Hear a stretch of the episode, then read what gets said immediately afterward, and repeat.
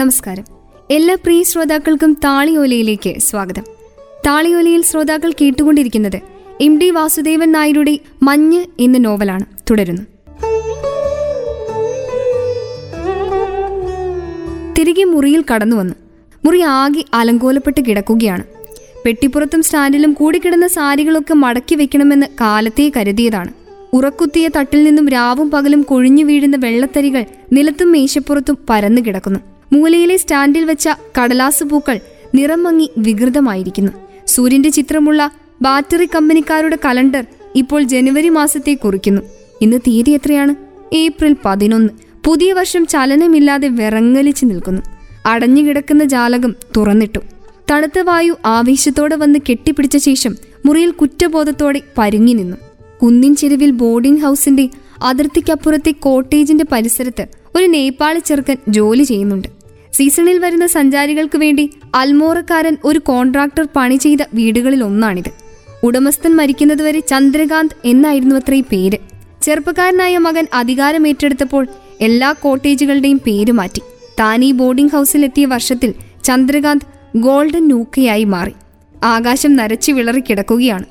നേർത്ത മഞ്ഞിൻ പടലങ്ങൾ അകലത്തെ പൈൻമരക്കാടുകളിൽ ഊളിയിട്ട് കളിക്കുന്നു. മരക്കൂട്ടങ്ങളും ആപ്പിൾ തോട്ടങ്ങളും കടന്നാൽ കാണുന്ന കുന്നുകൾ വെട്ടിത്തെളിച്ച് നഗ്നമായിരിക്കുന്നു.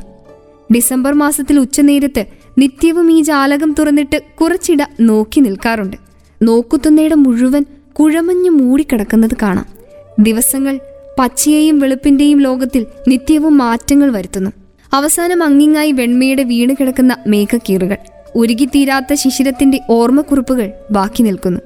മലനിരകൾ, മാസങ്ങൾക്ക് ശേഷം ഇളം ചൂടേൽക്കുന്ന ചൈത്രത്തിന്റെ മധ്യാനങ്ങൾ, വെയിൽ തെളിയുമ്പോൾ കുന്നിൻ ചെരുവുകളിൽ മഞ്ഞുരുങ്ങിയ വെള്ളിയൊഴുക്കുകൾ കാണാവുന്നു. ഇന്നലെയുടെ കണ്ണീർ ചോലകൾ.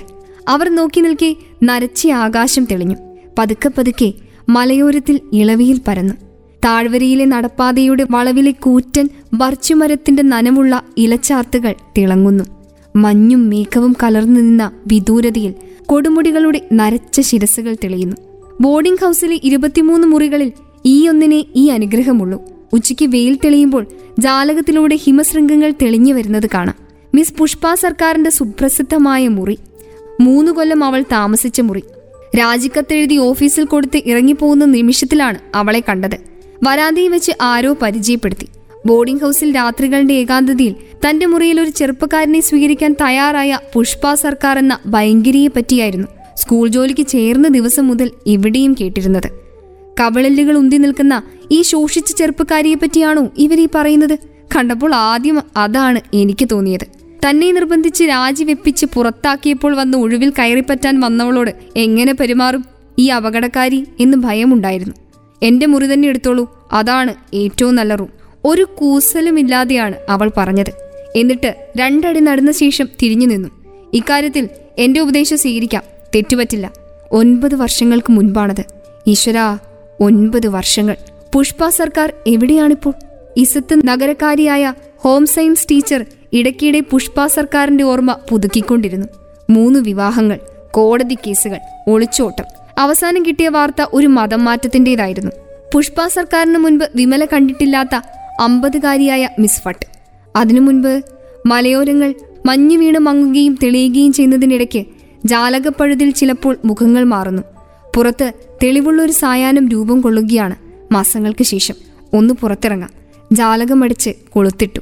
സ്റ്റാൻഡിൽ വാരി വലിച്ചിട്ട സാരികളുടെ കൂട്ടത്തിൽ നിന്ന് ഇളം മഞ്ഞയിൽ തിളങ്ങുന്ന ചുവന്ന ഇലകൾ വിതറിയ സാരി തിരഞ്ഞെടുത്തു. ചുവന്ന ജാക്കറ്റിന്റെ കയ്യിലെ കസവ് നിറം മങ്ങിയിട്ടുണ്ട്. സാരമില്ല. താളിയോലയുടെ ഈ അധ്യായം ഇവിടെ പൂർണ്ണമാവുന്നു. താളിയോലയിൽ പ്രിയ ശ്രോതാക്കൾ കേട്ടുകൊണ്ടിരിക്കുന്നത് എം ഡി വാസുദേവൻ നായരുടെ മഞ്ഞ് എന്ന നോവലാണ്. തുടരും അടുത്ത അധ്യായത്തിൽ.